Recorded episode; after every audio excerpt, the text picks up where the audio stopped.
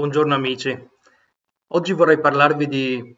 un testo che ci è appena arrivato, una novità eh, veramente molto interessante. Eh, Carcosa Svelata di Marco Maculotti, eh, già eh, blogger, autore di Axis Mundi, eh, un blog che ha, ris- ha riscosso un uh, notevolissimo successo, giustamente. Eh, nel quale si esamina la, la filosofia tradizionale sotto molteplici aspetti. Carcosa Svelata, il cui sottotitolo è Appunti per una lettura esoterica di True Detective. Quindi eh, un testo che va ad esaminare una serie televisiva, True Detective per l'appunto, la cui prima stagione eh, ha, ha riscosso un, un grandissimo successo a differenza delle, delle successive. E che io stesso ho, ho potuto eh, guardare, esaminare ed ammirare con, con molta attenzione e passione. Una, una serie dove viene sviscerata una tematica eh, esoterica veramente essenziale, eh, quella che riguarda per l'appunto una, la famigerata setta delle paludi e i sacrifici umani eh, compiuti da essa, eh, al fine di eh, adorare una divinità che può essere definita come il tempo divoratore di ogni cosa, eh, simboleggiato dalla spirale che compare eh, tatuata sulla schiena di, eh, degli appartenenti a questa famigerata setta. Ma il testo di Marco Maculotti, Carcosa Svelata, edito da Mimesis, eh, è molto più di questo e mh, si svolge eh, in un'analisi che parte dalla cronaca nera hollywoodiana che eh, prende molte pagine dei, dei quotidiani e del gossip, nonché de, di tutti gli ambienti legati al, ad un certo cospirazionismo, e cioè la possibile presenza di veri e propri adoratori del demonio, ricchi, persone potenti, ricche e famose, come appunto le elite di Hollywood, Uh, appunto per ottenere quel successo, per mantenere quel successo che, eh, che li ha resi tanto famosi, appunto. In seguito si parla, ci si concentra sulla, sulla figura del serial kill, del serial killer presente in, in True Detective, che viene svelato verso le ultime puntate. Eh, Childress, il il figlio illegittimo di, eh, di un uomo delle paludi, persone che vivono nell'ombra, eh, lontane dal, dal progresso e quasi invisibili alla società eh, ortodossa, per così dire.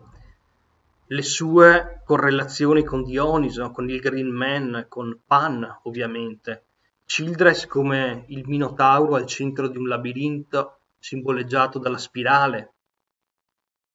eh, una sorta di ipostasi di una divinità terribile, panica per l'appunto,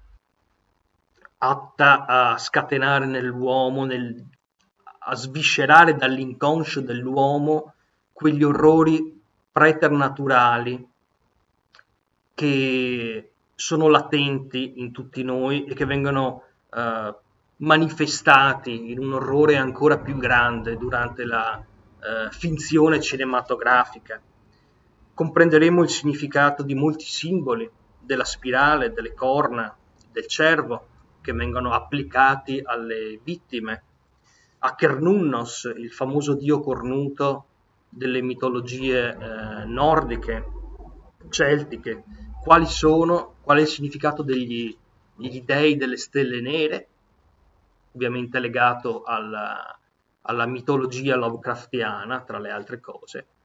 ma comprenderemo anche qual è il eh, filo conduttore che ci porta a, questa, a questo luogo metafisico, Carcosa, eh, dove compare inizialmente questa, uh, questa definizione. Sappiamo che uh, Ambrose Bierce, il famoso scrittore americano, uh, è stato il primo a, a portarla alla luce con il suo breve racconto una, Un abitante di Carcosa, ma che poi viene sviluppata da Chambers nel uh, Re in Giallo, su quale si basa uh, maggiormente l'opera uh, l'opera cinematografica e di conseguenza anche eh, l'opera letteraria che vi sto esponendo. Il Re il Giallo, il segno giallo che marca il suo territorio spirituale, un territorio in cui uh, gli esseri umani vengono divorati da questa forza, da questo buco nero, una forza metafisica che sconvolge le, le leggi dello spazio-tempo. Il tempo è un concetto basilare in, eh, sia nella serie cinematografica sia nel, nell'ottimo saggio di, di Marco Maculotti. Il tempo come cerchio piatto, il tempo che visto da una prospettiva eh, non umana o comunque transumana, ha più dimensioni, quindi Uh, assume un altro significato e gli eventi tendono a, ad essere circolari, a ripetersi. Il passato, il presente e il, il futuro sono uh, condensati in un unico punto, quel punto che poi il protagonista andrà nel finale a, a scoprire uh, nella Carcosa reale, per così dire. Una maledizione di Kronos, una maledizione cronica, il tempo che divora i suoi figli, per l'appunto. E tutto ciò naturalmente ci porta a quello che io ho apprezzato di più nella serie cinematografica, cioè l'aspetto filosofico, l'aspetto filosofico nichilista che nel protagonista eh, Rust Cohle eh, viene eh, magnificato da, dalle teorie di Thomas Ligotti, di Schopenhauer, di Cioran, eh, di Zapffe naturalmente eh, e, e, e di, naturalmente di Nietzsche. L'ultima parte, per l'appunto, tratta di, eh, della filosofia intrinseca a True Detective, la Weltanschauung di Rust Cohle, per l'appunto, la vita come rappresentazione, ma anche il pessimismo cosmico di Lovecraft, che era come Rust un, una, una, un ateo, un agnostico, e che tuttavia può essere visto, e Maculotti eh, sviscera questo elemento, come un moderno sciamano, ciò nonostante, perché la sua visione antinatalista e, e nichilista, eh, per la quale eh, l'essere umano è un... un mero incidente biologico che non ha uno scopo, eh, che è dannato dalla, dalla sua stessa coscienza, da quella coscienza che eh, gli fa comprendere la propria fine, gli fa comprendere la consapevolezza che si estinguerà questo flusso di consapevolezza, ma ciò nonostante fa di tutto per frapporre a questa... Eh, a questa comprensione tutta una serie di eh, illusioni che ci permettono di operare nel mondo. Quindi la, la coscienza come maledizione e come benedizione contemporaneamente. Quindi Rust Cohle come il nuovo eh, sciamano contemporaneo, per così dire, una, uh, un aspetto che eh, è evidente nella... nella serie cinematografica, ma che va esaminato, come fa giustamente eh, Maculotti, eh, in maniera molto approfondita, perché eh, nonostante io abbia apprezzato soprattutto la, eh, la parte filosofica della serie, le, eh, eh, le implicazioni esoteriche sono, eh, sono da non sottovalutare, anzi, ripeto, da, da um, sviscerare con... Eh, in modo molto approfondito, un'accettazione del destino, di un destino che è quello di essere contemporaneamente una marionetta cosmica e allo stesso tempo un traghettatore verso il, una nuova concezione del mondo, una nuova concezione del mondo non più tridimensionale ma eh, quadrimensionale, se vogliamo. Quindi eh, il protagonista assume la, eh,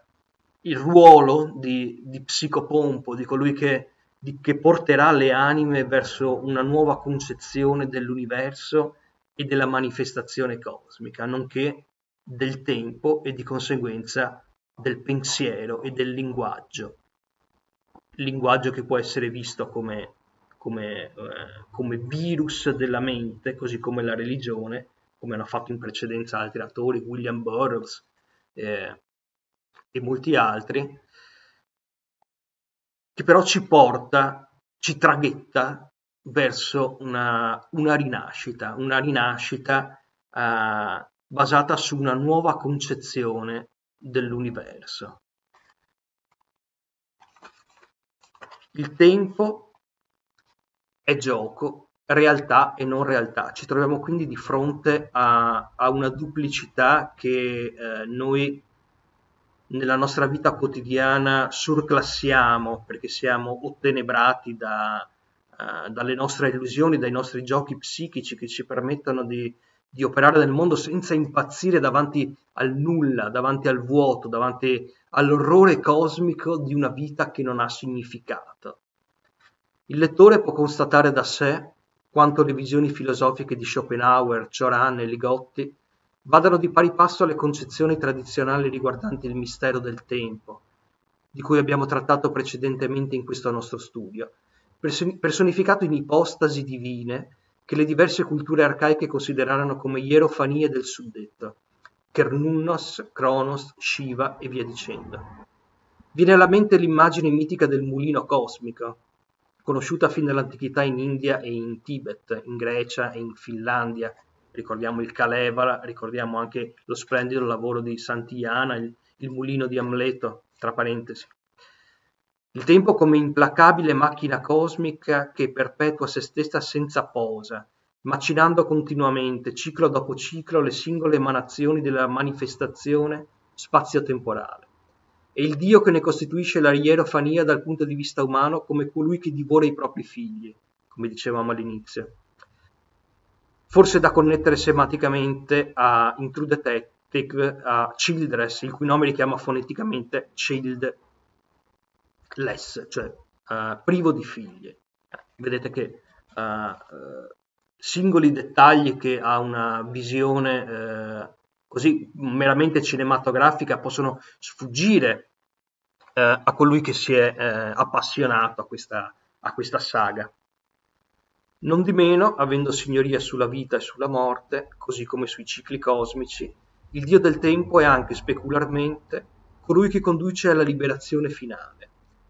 Se l'inno orfico definisce Crono generatore assoluto dell'eternità e ne attesta i legami infrangibili nel cosmo infinito, in questa serie il Re in Giallo, che noi avevamo visto essere più o meno un velato doppio funzionale di Cronos e Cernunnos, viene esplicitamente definito colui che divora il tempo. Quindi, riassumendo, per tutti coloro che sono si sono appassionati alla, alla serie cinematografica, ma anche ai lettori di, di Ambrose Bierce, di Chambers, di Lovecraft, eh, ai filosofi che eh, sono appassionati alla visione contemporaneamente metafisica ma anche nichilistica della, della coscienza umana, e io mi annovero tra questi, devo dire.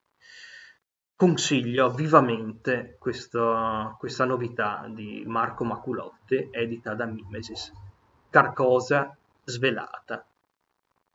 che ovviamente è qui disponibile per voi alla libreria esoterica Il Sigillo. Vi ringrazio per l'ascolto e vi aspetto qui a Padova. Una buona giornata a tutti voi.